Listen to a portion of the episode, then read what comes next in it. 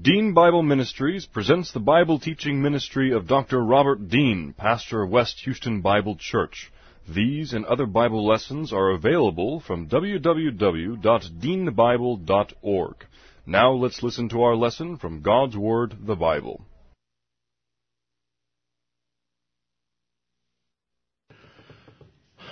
I only know two announcements tonight.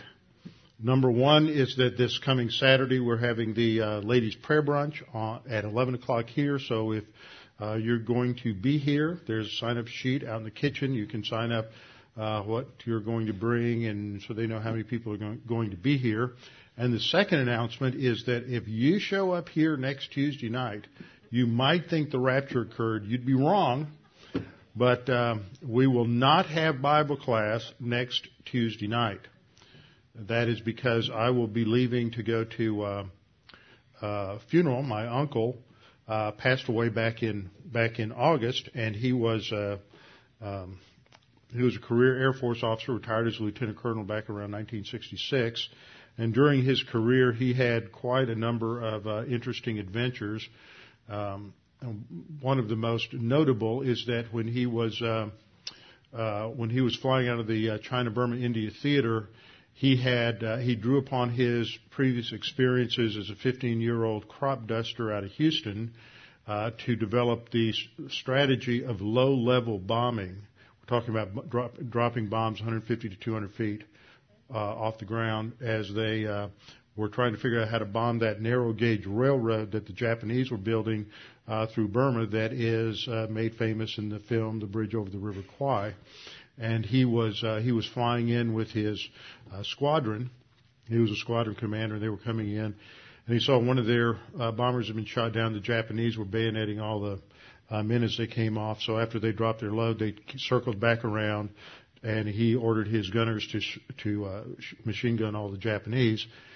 And then he t- they took a uh, um, uh, an aircraft around into the cockpit, which all but blew off his co- co-pilot's arm, and so and it pretty much disabled his right arm. So between him and he with his uh, bombardier managed to get the uh, co-pilot safe, and then he flew uh, five hours back to their base in India. He got the, a Silver Star and a Purple Heart for that. He flew, I mean, he flew Nixon to Moscow in 1956. He flew LBJ to Africa. When Khrushchev came back, came to the U.S., he flew Khrushchev around. He flew Eisenhower around. He was the actual pilot in strategic, the film Strategic Air Command, and not Jimmy Stewart, even though he was the star. So, and he was a great storyteller. And he, I got my, my mother had two brothers. One was killed in World War II and uh, so uh, my dad's an only child, so we've got a really small family and uh, he was always just he was just a great hero, and he flew a lot of uh, secret missions uh, in Vietnam and a lot of other things. He was a strategic air command uh, pilot and retired, and then he flew for United for un- until he was forced to retire. So they'll be burying him at Arlington National Cemetery on the 15th with full military honors, and the Air Force has said they're going to do a flyover. However, it's supposed to be 70, 60, 70% chance of snow next Wednesday, so maybe we'll not have that, and they'll be able to uh, do the flyover. But uh, I don't want to miss that, so I'll be flying up there and there's no way I can go to be there for that and and be here Tuesday night as well. So I decided not to go to pre-trib uh, this year, uh, which would would mean I would be in Dallas right now, so that I would be able to take uh, next Tuesday night off and go to uh, fly up to DC for that. So that's why we're doing the schedule the way we are. The only other thing that I know of uh, just to prepare you for January. I'll be leaving on January the 5th to go to Kiev, and then I will be back on the 21st. And uh, during that time, uh, we will have Sunday class, but we will not have midweek classes while I'm gone. Uh, we had a board meeting a couple of weeks ago and came to that uh, con- that decision. So uh, that'll get us through January. So you can just kind of have that time to go back and review a lot of uh, older lessons. All right, let's uh, take a few moments for silent prayer. Make sure we're ready to uh, spiritually prepare to study the Word. Make sure we're in fellowship and then I will open in prayer. Let's pray.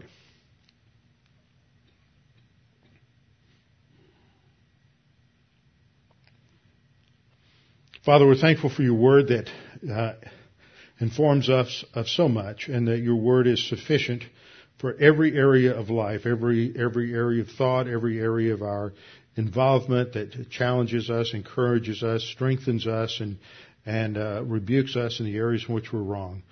Father, we pray that as we study your word this evening, continue to study in reference to the material we'll cover in the book of Acts and coming to understand the general teaching related to your kingdom uh, that we that forms such a background for the book of Acts. We pray that we can have clarity this evening as we study through these uh, key passages, and that we might be uh, spiritually uh, strengthened and prepared and encouraged because of that. We pray this in Christ's name. Amen. Last time I started with a study on the kingdom of God. In Acts 1 3, uh, we're told as Luke summarized what he had said at the end of, of the Gospel of Luke, that he had uh, related to Theophilus all that Jesus had begun to do and teach uh, from the day that he began until the day he was taken up into heaven. And that from the time that he had ascended, I mean, from the time that he had been raised from the dead until he ascended, he taught the disciples many things concerning the kingdom of God. And that's in Acts 1.3. And in Acts 1.6, we're told that just before he left, uh, the disciples had one last question, which was, tell us, Lord, is this the time that you're going to uh, uh establish your kingdom? and he didn't rebuke them. Uh, he didn't rebuke their notion of a kingdom. Their their idea was clearly a physical, geopolitical kingdom of Israel with a Davidic ruler. He doesn't rebuke them for that. He doesn't say, no, you, you've got this wrong idea about the kingdom. It's not going to be a physical kingdom, a literal kingdom. It's going to be a spiritual kingdom, and I'm just going to reign in your hearts. He doesn't challenge their concept of the kingdom. What he does say is it's not for you to know when I'm going to establish that kingdom. It's not for you to know the times and the seasons. So that sh- the, these two verses, Acts 1:3 and Acts 1:6, show us that during this time between the resurrection and the ascension, Jesus focused on doctrines related to the what we'll see tonight are the mysteries related to the kingdom of God. Now last time I pointed out that the phrase kingdom of God was really used in two broad ways. I mean, two ways. One is a broad way, one is a more specific way. The broad way has to do with God's sovereign rule over His creation. God's sovereign rule over His creation. As the Creator, He rules over all that He has created, and that in one sense is the kingdom of God in a universal sense. In a more specific sense, you have what theologians call the theocratic rule of God from the word theocracy, meaning God ruling, and that manifests itself on the earth in three time periods. One in the Garden of Eden, the second in the early stage of Israel's history from the time of the giving of the Mosaic Law until the rejection of God as the king by the uh, Israelites in 1 Samuel uh, chapter 8. And then the third period is yet future when Jesus rules from Jerusalem, the literal throne of David, over a reestablished uh, kingdom of Israel in what we refer to as the messianic or the millennial, uh, millennial kingdom. Now, last time in terms of review, I'm not going to review every point. Uh, we've got the um, normal projectors and things up at uh, pre-trib uh, for for their use. So we just have our backup projector and one screen tonight. So you just have to look over here to my uh, to my left. And I had pointed out last time that the kingdom of God, these two aspects, the eternal timeless aspect and the theocratic manifestation, in terms of the time, uh, the uh, the timeless uh, aspect I want to focus on, I'm going to skip through a couple of slides here. I used, went to the universal aspect of the kingdom. I went to two passages in Daniel, if I can get there. There we go. Daniel 4:17 and Daniel 4:25. So turn in your Bibles to Daniel chapter 4. Daniel is crucial for understanding the kingdom. And in Daniel chapter 2, we have the dream of Nebuchadnezzar where he dreams of this huge golden statue uh, that is really, or this huge statue rather, that has a head of gold and a chest and upper torso of silver and then a waist uh, area of bronze and then legs of iron and feet of iron and clay. And that is a picture of the history of the kingdoms of man in its various manifestations, the various uh, human empires that are going to dominate uh, world history. That's in Daniel chapter uh, Daniel chapter two and Daniel. Uh, uh, then Daniel chapter three, we have the story of the uh, image of gold that Nebuchadnezzar built that that is the had everybody bow down to, and that's where you have the story of the fiery furnace. But in the fourth chapter, Nebuchadnezzar was warned by God that he was becoming too arrogant and he had this another dream, and Daniel interpreted it and said that it was a warning that if Nebuchadnezzar didn't humble himself under the authority of God, that God would reduce him to the level of an animal for the next seven years He would live out in the fields, and that he would just eat grass like the uh, beasts of the field, and God would teach him who was really in authority.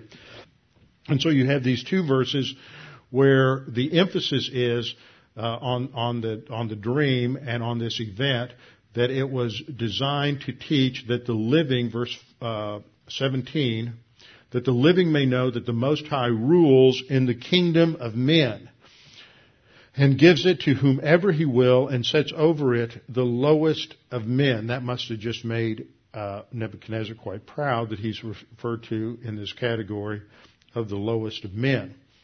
So this aspect of a kingdom, the kingdom of man, juxtaposed to the kingdom as the rule of God, is at the very core of all of these visions that we have in Daniel because they lay out the conflict that will eventually come about as the kingdom of God, in terms of the messianic kingdom, is going to, going to be established uh, on the earth. So that sort of takes us up to, I'm going to skip through these slides real quick. That takes us up to where I stopped last time, which is on point number nine. Now one thing I want to point out in this chart is in the church age period, this is the period known as the mysteries, not a mystery form of the kingdom. Uh, within dispensational theology, within dispensationalists and their teaching, there are some that believe we live in a mystery form of the kingdom, but that what kingdom is that? That cannot be the messianic kingdom. And so things get real fuzzy there. And yet we don't have that word form in Matthew chapter 13 especially, which I'm going to focus on this evening. It, rather, Jesus is telling the disciples, I'm going to teach you the mysteries of the kingdom. That is, mystery always refers to unrevealed truth. Now, Jesus is going to reveal to the disciples information about this coming kingdom that had never before been revealed. And what he's going to re- eh, reveal to them is that there, that before that kingdom is established, there are going to be certain things that will characterize the intervening age, which is the age in which we live. The age in which we live is not a spiritual form of the kingdom. It's not a mystery form of the kingdom. There, the kingdom, meaning the messianic Davidic kingdom, is not ex- in, in, existence in any form. Jesus is not on any throne. He is seated at the right hand of God the Father in heaven.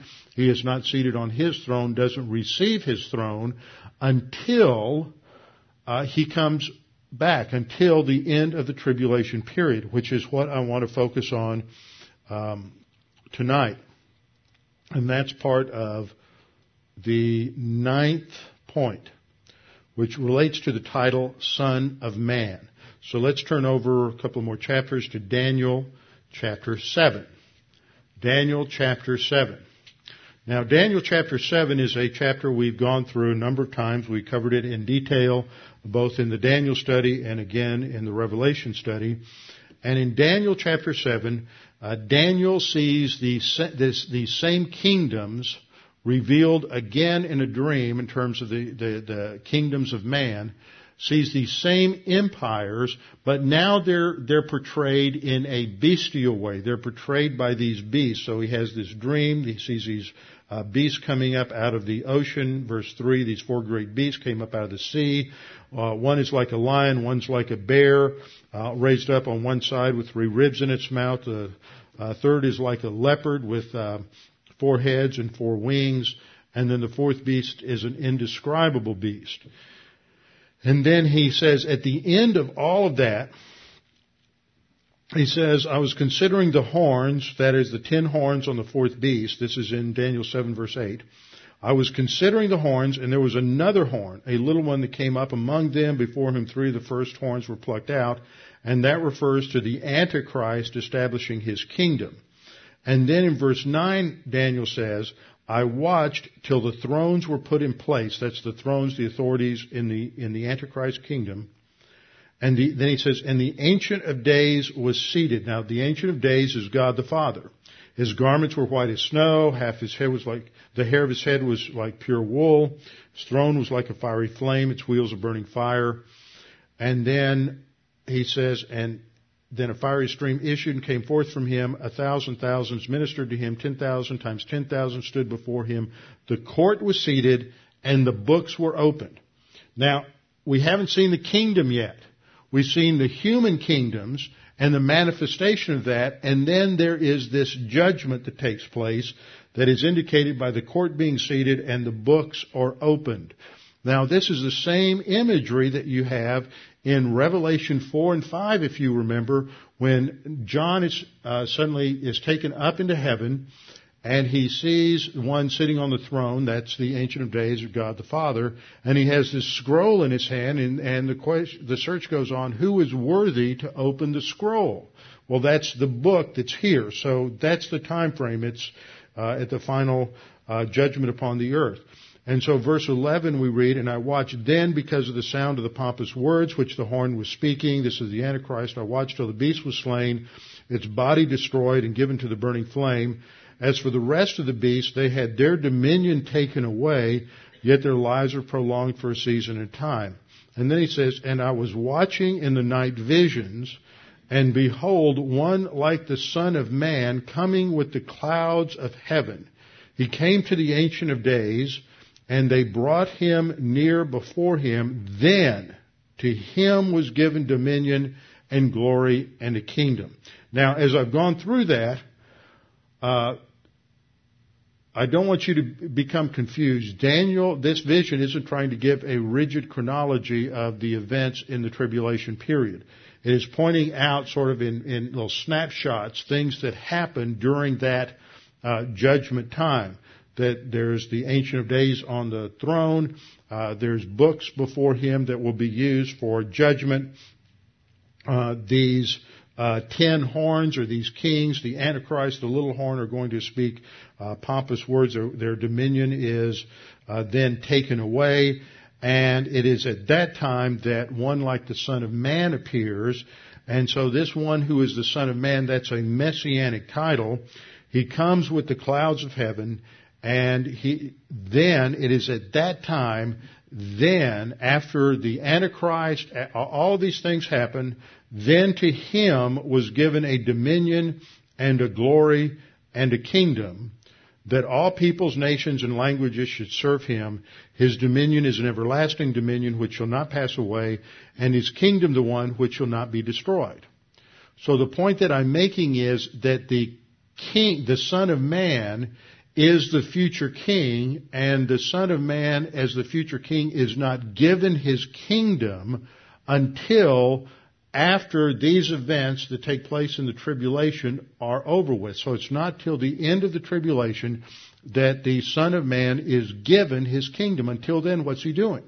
He's seated at the right hand of the Father. Psalm 2 talks about the fact that he is the, the anointed one and he is waiting as the armies of, of the kings of the earth gather themselves against the Lord and his anointed. And that, so that depicts the antagonism, the opposition to God, uh, leading up to the uh, Battle of Armageddon. So it's not until that takes place that you have the kingdom being given uh, to the Son of Man. So Daniel 7:13 depicts this, as 7:13 down through uh, 7, uh, 14, 713 to 714. Now, why is it important that he's called the Son of Man? That takes us back to the, the he's the, the ideal human. He is the ideal human, not in a platonic sense of ideal, not in some sort of human romantic sense of the ideal man, but in the sense of God's uh, original intent for mankind. This is why I have up here the second verse from Genesis 1:26, which is takes place when God created the human race and said, "Let us," a reference to the Trinity, "let us make man in our image according to our likeness. Let them have dominion over the fish of the sea, over the birds of the air, and over the cattle, over the earth, and over every creeping thing that creeps on the earth." So man was created to rule over everything on the planet. That's not a green doctrine, by the way. You know, the greenies don't like that doctrine. Uh, man is not is supposed to be part of everything else, but the Bible says that man is to rule over everything. But what happened? Man really trashed the planet when he disobeyed God. And that is the cause of everything else. And so until that root problem of sin and disobedience is dealt with, man can't solve the environmental crisis. That's a whole new doctrine of, of the environment for you. Uh, man can't solve the environmental problem because the environmental problem has its root in a constitutional defect in the human race called sin.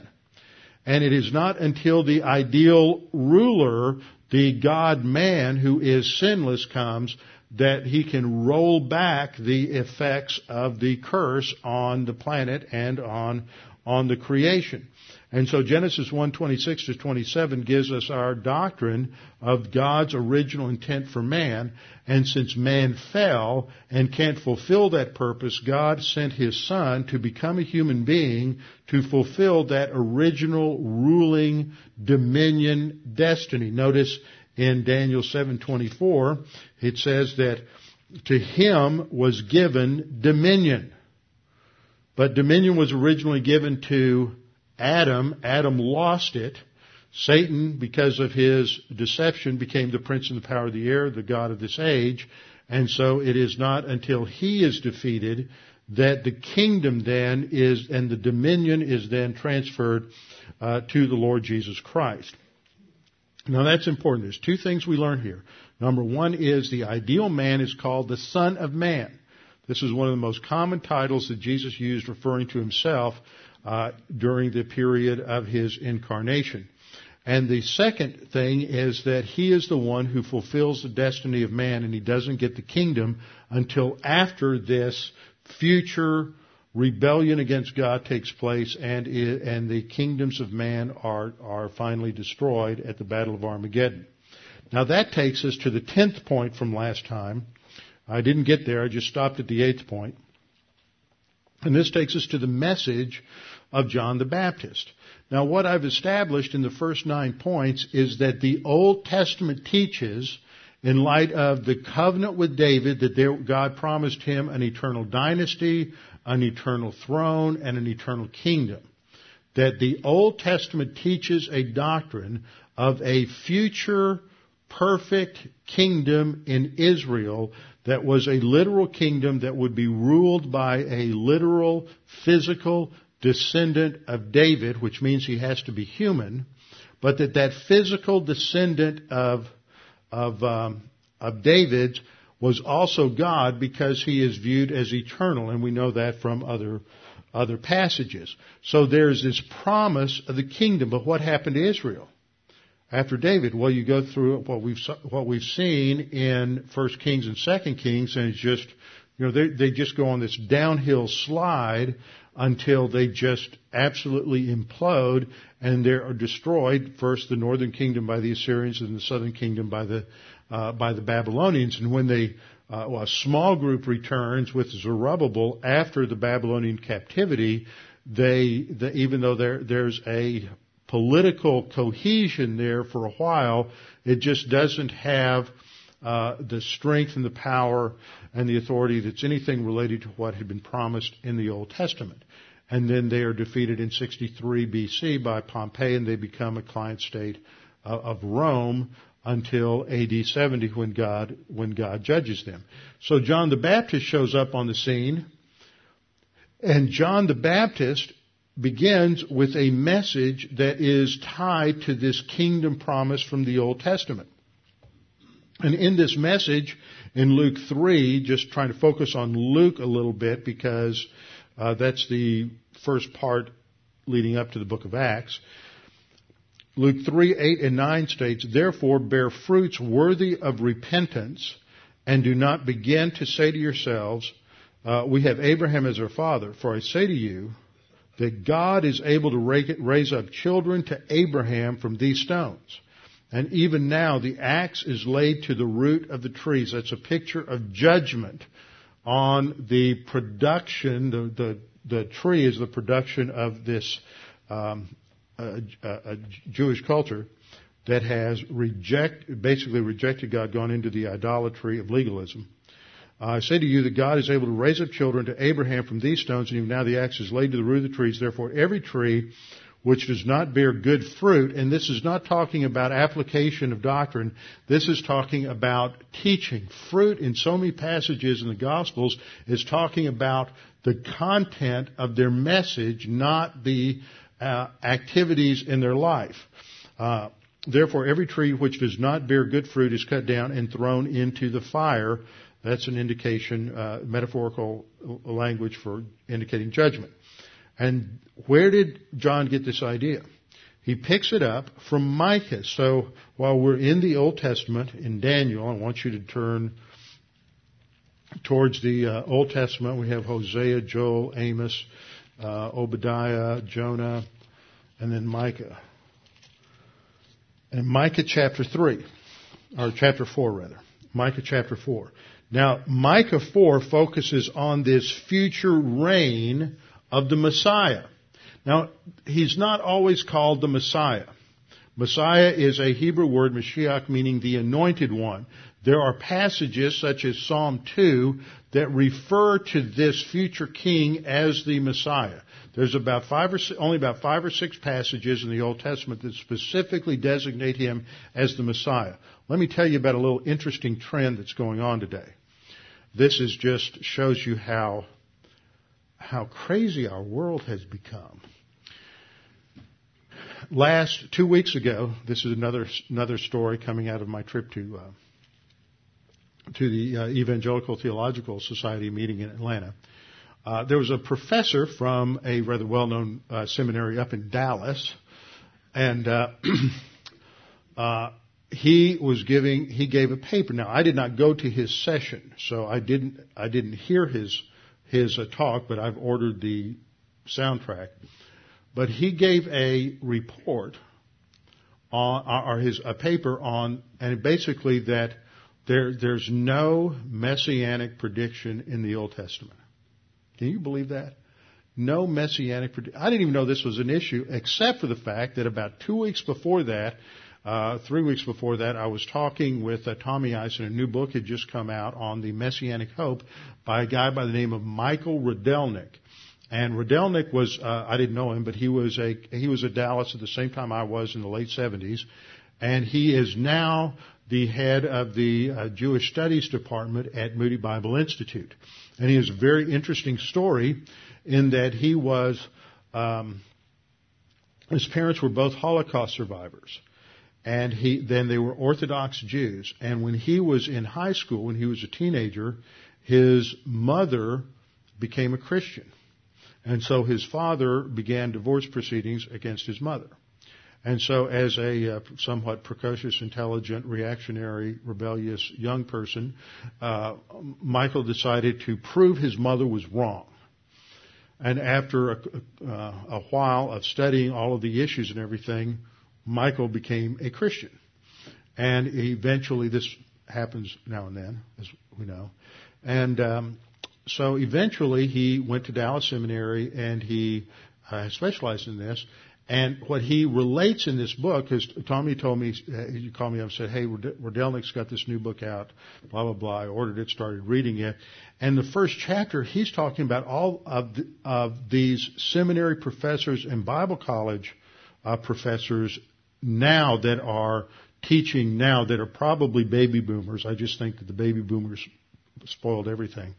Um, that he's talking about how it has become more almost normative in what were in, in seminaries that taught the opposite up till maybe 20 years ago to to deny the fact that there's any real messianic prediction in the Old Testament.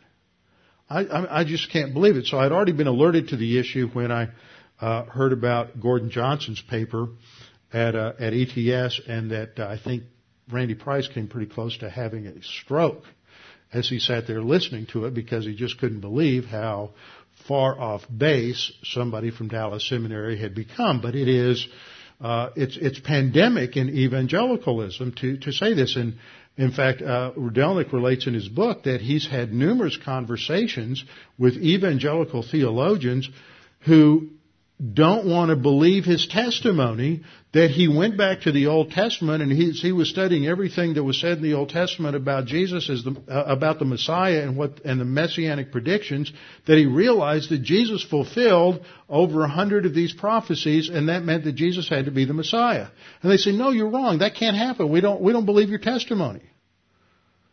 Because it doesn't fit their theology. Anyway, that's just a little window on how really messed up evangelicalism has become. I had one person in congregation email me on a different issue, different story, but the concluding question was pretty much the same, and that was, are we really alone?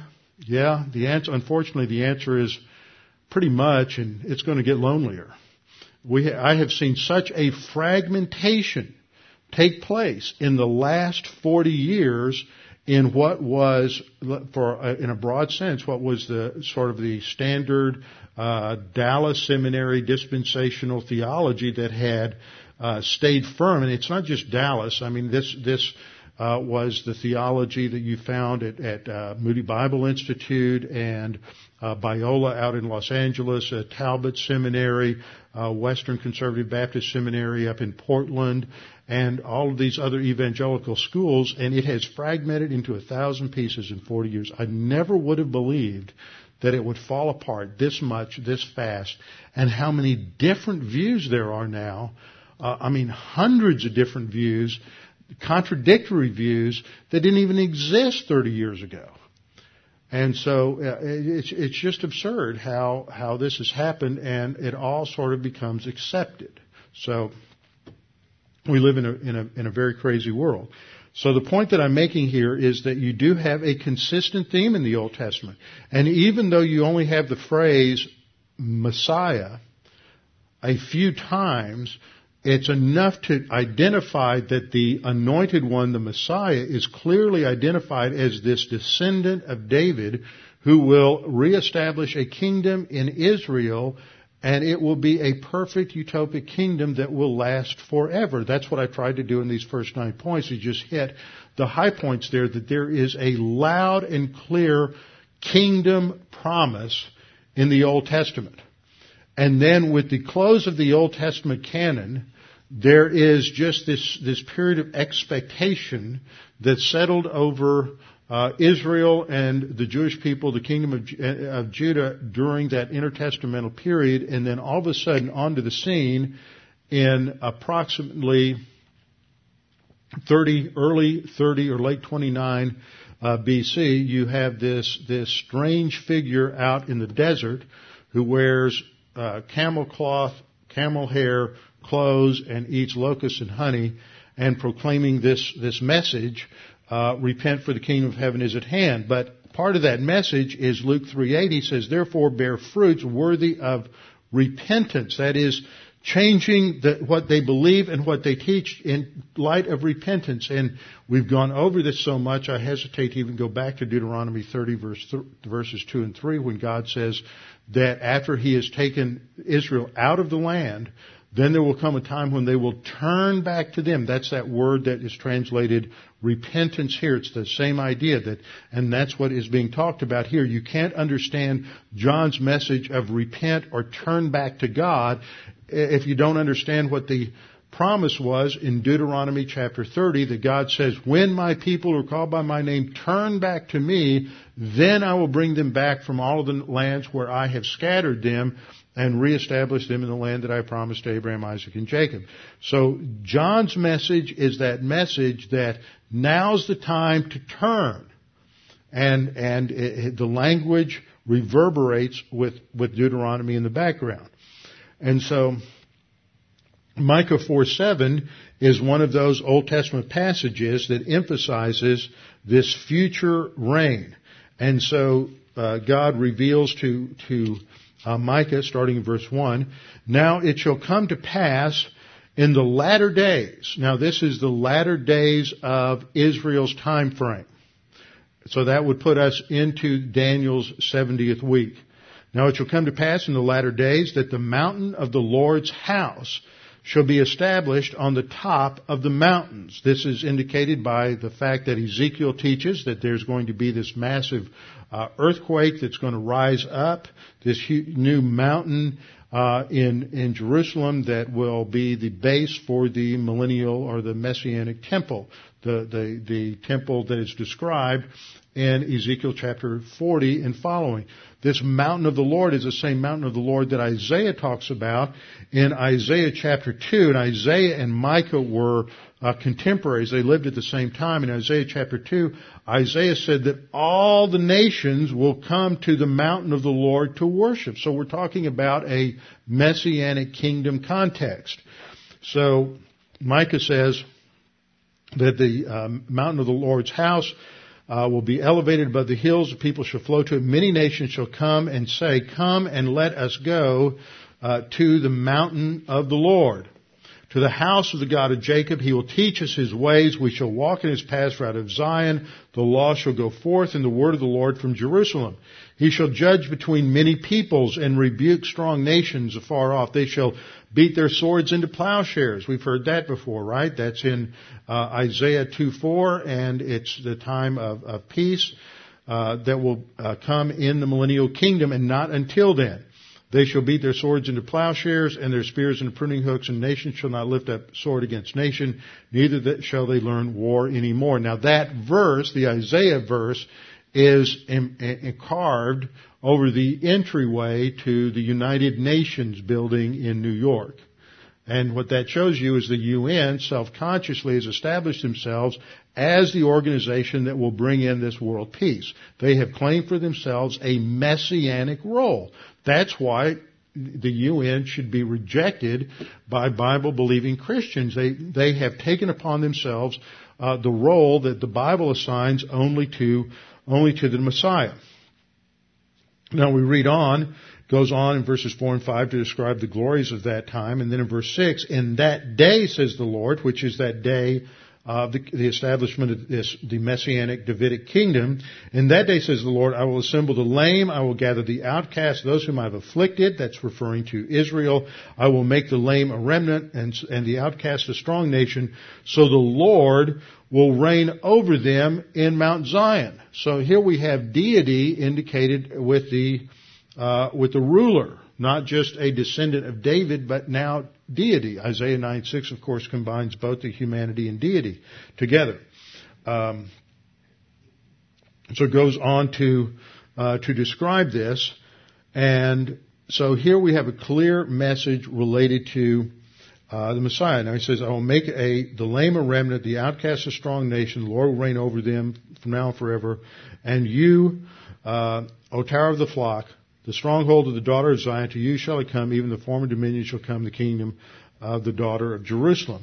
Now, why do you cry aloud? He says, Is there no king in your midst? Has your counselor perished? For pangs have seized you like a woman in labor. That's a description of the uh, tribulation period leading up to the birth of the kingdom. Uh, be in pain and labor to bring forth, O daughter of Zion, for a woman in birth pangs. For now you shall go forth from the city, you shall dwell in the field, and to Babylon you shall go.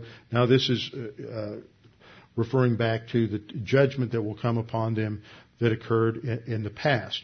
So it is out of, at the end of verse 12, he says, uh, this judgment is he will gather them like sheaves to the threshing floor.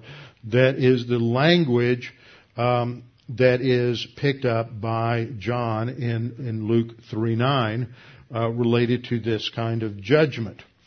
Now, so he puts that judge, he recognizes that what is going on is related to this judgment that's announced in the Old Testament that must precede the uh, establishment of the kingdom. Now, John's message is expanded. We don't have the, the, phrase, repent for the kingdom of heaven is at hand in Luke's account of John's message.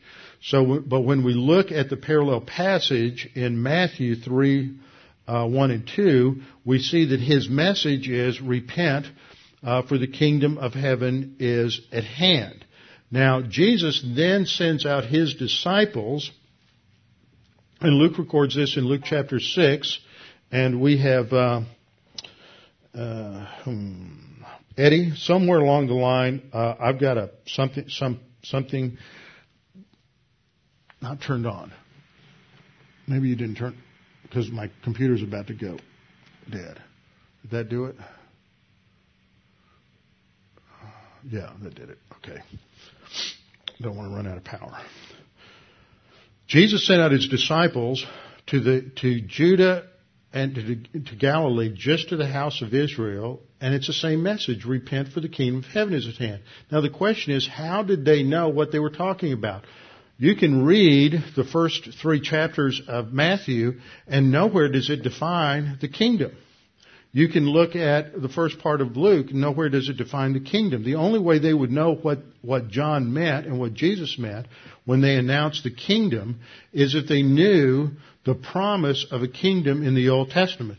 And remember I pointed out last time that when Gabriel announced to to Mary that she was going to have a child, he said, and this is the child that uh, will reign over his people and ties it directly back to the Davidic, uh, Davidic covenant and the promise there. So there's clearly this indication from the Old Testament that God has, uh, uh, God has this plan to bring in the Messiah who will rule uh, over the nation. And this is the message that we have going, going forward is repent for the kingdom of heaven is at hand. And that term repent takes us right back to Deuteronomy 30 when God said that when my people uh, turn and come back to me, then I will gather them from all the nations to which I have scattered them. So this sets the stage for the first part of the ministry of Jesus. That's his message. He came to Judah. He came to the house of Judah, the house of Israel, with this message that it's time to turn back to God so that the kingdom can be established. It is a legitimate offer of the kingdom. But what happens? Well, what happens is described in Matthew chapter 12.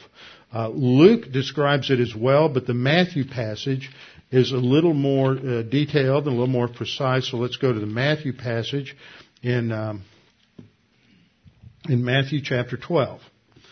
Uh, this is parallel to Luke 11, uh, uh, 37 and following. That's the uh, parallel passage in, in Luke. And you see this in Matthew, Mark, and Luke, where the first part of Jesus' ministry is this proclamation and offer of the kingdom.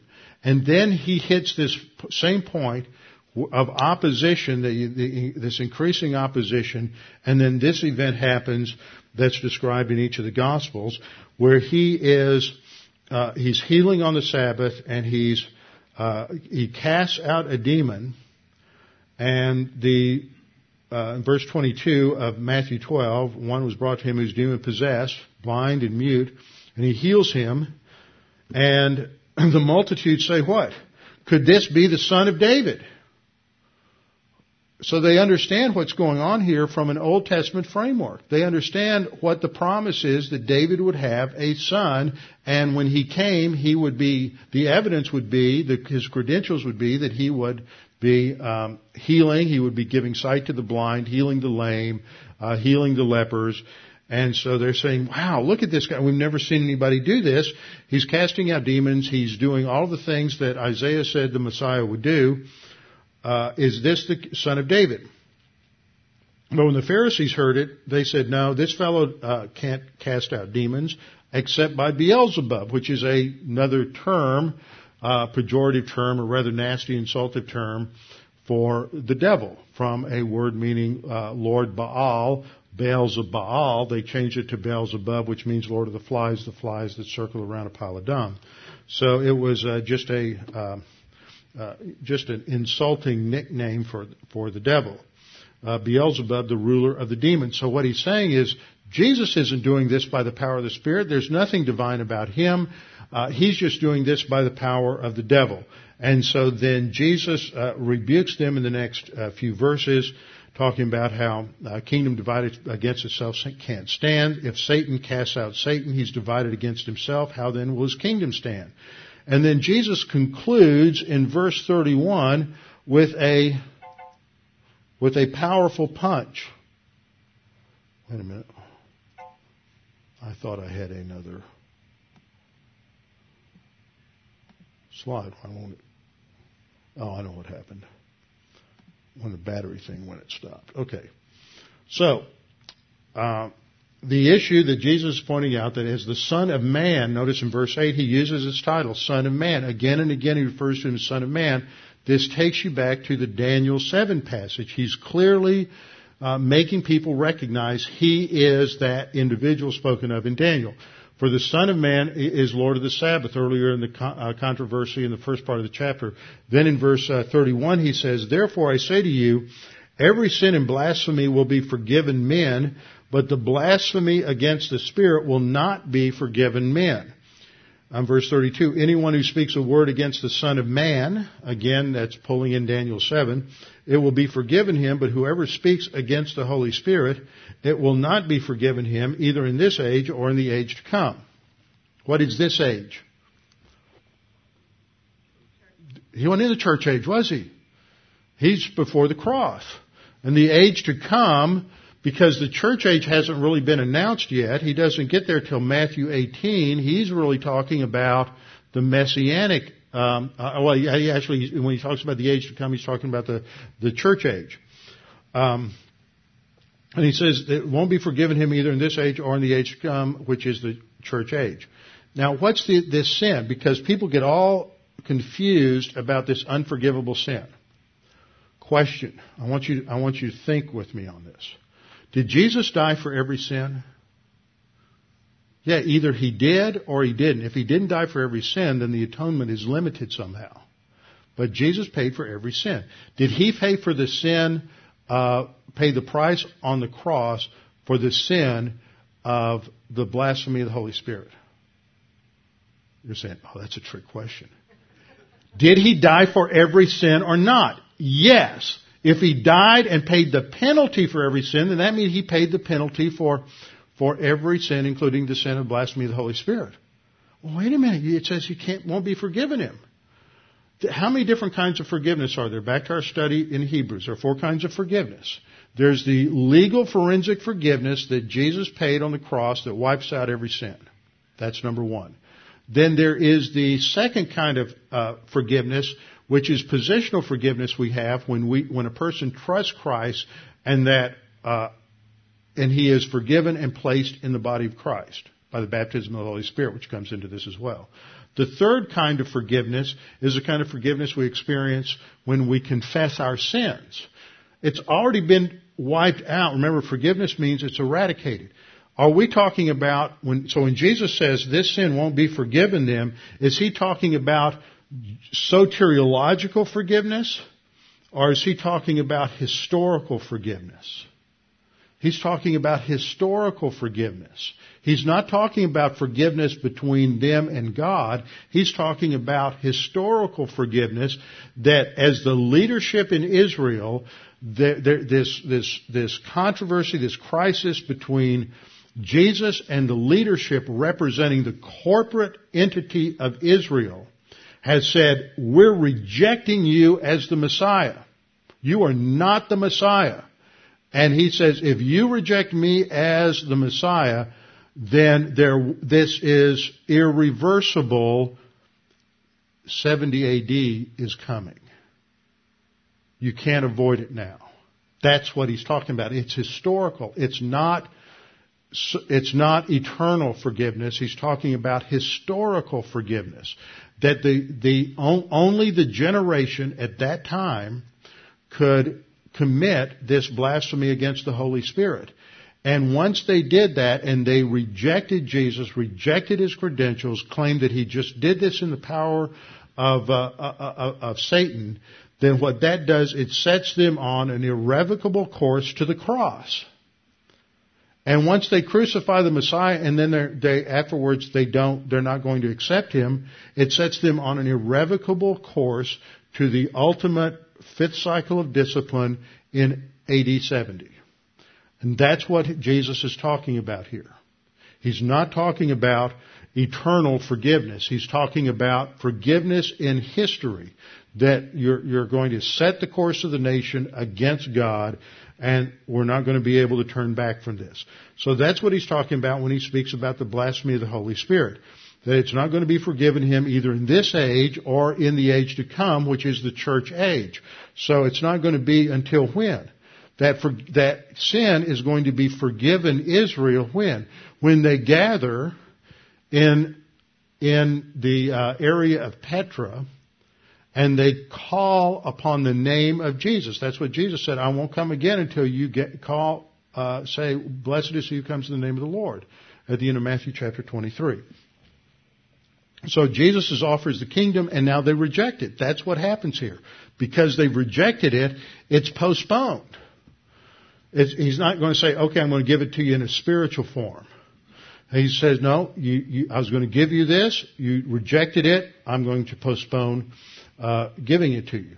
He also says, talks to them about the fact that they've rejected the sign. You're going to, you ask for a sign, and the sign's given you of, of Jonah. Just as Jonah was three days and three nights in the belly of the great fish, so will the who? The Son of Man be three days and three nights in the heart of the earth. And he answered and said to them, He who sows, uh, well, that's Matthew thirteen thirty seven, uh, but in that parable of the sower, he refers to himself again as the Son of Man. So that's the, the point that he's making here is that uh, he is the Son of Man. Now, Matthew chapter 12, what happens? Matthew 12, they reject him. They say, your power is not God's power. You're not the Messiah. You're just getting your power from the devil. We reject your offer, your kingdom, and we reject you. What happens in Matthew 13? After that, he leaves and he goes to the disciples and he starts teaching them in parables. Why does he teach them in parables? In verse uh, 10, the disciples, after he gives all the, gives these parables, the disciples finally stop him and say, why do, you, why do you keep talking to us in parables? We're not really sure what you're talking about. And he answered in verse 11 and said to them, because it has been given to you to know the what? The mysteries of the kingdom of heaven. Now this phrase mean, indicates mysteries related to the kingdom of heaven. I'm going to give you unrevealed information. Nobody's ever heard this before. I'm going to give you new data about the kingdom of heaven. Why? Because they just rejected the kingdom. I mean, the, the, the, the Pharisees just rejected the offer of the kingdom, so now we're going to go to plan B. And plan B is the kingdom's not coming right now. Something's going to come between now and the, and the establishment of the kingdom. So now I'm going to give you uh, plan B. And this is what the, this is new information, previously unrevealed information about the um, uh, mysteries of the kingdom. But I'm giving it to you, but it hasn't been revealed to them. So I'm going to give it to you in code language. That's a parable. It's a story. I'm going to give it to you in code language so that you can understand it, but they can't. So what Jesus is doing at this point is he's cloaking his teaching in a way through parables so that the Pharisees can't understand it.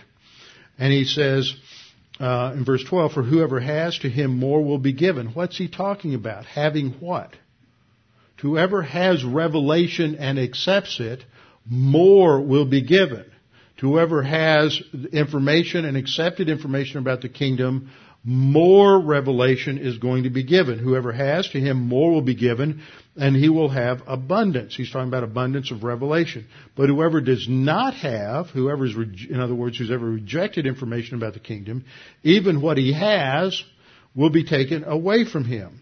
Therefore I speak to them in parables because seeing they do not see and hearing they do not hear, nor do they understand. And in them the prophecy of Isaiah is fulfilled. And then he quotes from uh, Isaiah chapter 6 verse 9, uh, which talks about how those who are in negative volition just won't understand. You've all had that experience. You try to communicate to people uh, what you learn in Bible class and they just look at you like you just grew two horns and a tail. And that's how the Pharisees were looking at Jesus. So why should we be surprised? So in verse 18, Jesus begins to explain uh, the parables. And the first one he explains is the parable of the sower. Some people call it the parable of the soils. Um, and this is, you know, I've never really taught this. I've never been happy. Uh, and over the last few years, I've worked through a lot of issues related to these parables.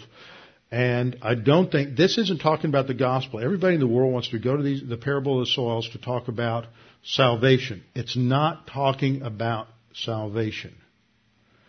Last year, uh, I meet with a group of pastors uh, here on Thursday mornings, and we did a long study on the kingdom uh, and and all this, uh, the use of the word and the theology and everything in the in the Gospels, and uh, we came to uh, we all came to the same conclusion. When anyone hears the word of the kingdom and does not understand it, then the wicked one comes and snatches away what was sown in his heart. What did, what, what did Jesus just say back in verse 12? Whoever has, to him more will be given, but whoever does not have, even what he has, is taken away. What does he have? He has whatever information he has about the kingdom. If you're positive to it, you're going to be given more. If you're negative to it, what, even what you have is going to get lost. So the parable of the soils is talking about how people receive the revelation, the information about the kingdom. Not about the gospel. We're not talking about people getting saved here. So he who, re, so you have these three different people who re, receive the the information about the kingdom in different levels, and so the point that the, the Lord is making here is that the one who receives seed on the good ground and hears the word and understands it, he knows that that's what uh, he said in verse 12. Whoever has to him more will be given. Whoever receives seed on the good ground is he who hears the word and understands it, who indeed bears fruit and produces. The bearing of fruit isn't divine good. It's not good works. It's not application of doctrine the bearing of fruit is getting more revelation about the kingdom, understanding it more. It is what, what Jesus said in verse 11. It's been given you to know the mysteries of the kingdom, but them it hasn't been given, for whoever whoever has, more will be given. So the fruit from this seed is more information on the kingdom.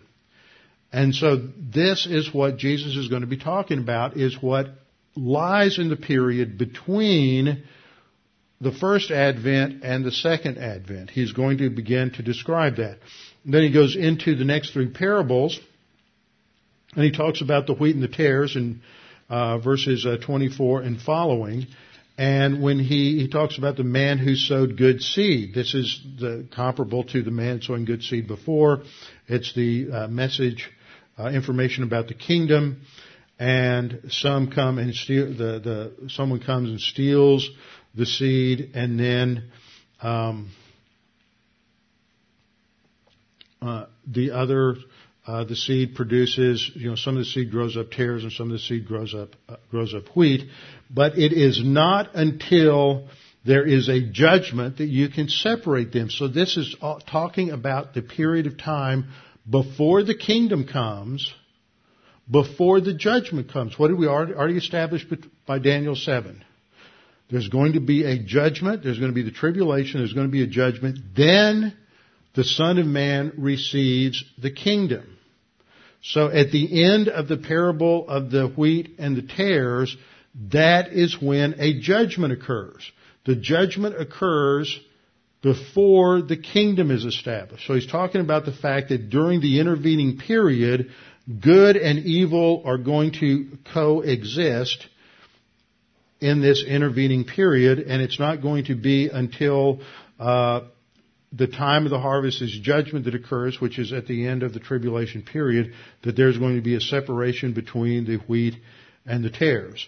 And then he goes into the parable of the mustard seed, which talks about the growth of the kingdom, and it shows how the kingdom is going, the message of the kingdom is going to be received outwardly by men. And I'll come back and talk about that. There's a lot of information here, and this gets very confusing for a lot of people, but these, all these parables fit together and the one theme that they have is what Jesus is talking about here is that there's now going to be a period between the first advent and the establishment of the kingdom and how that period of history is going to be characterized.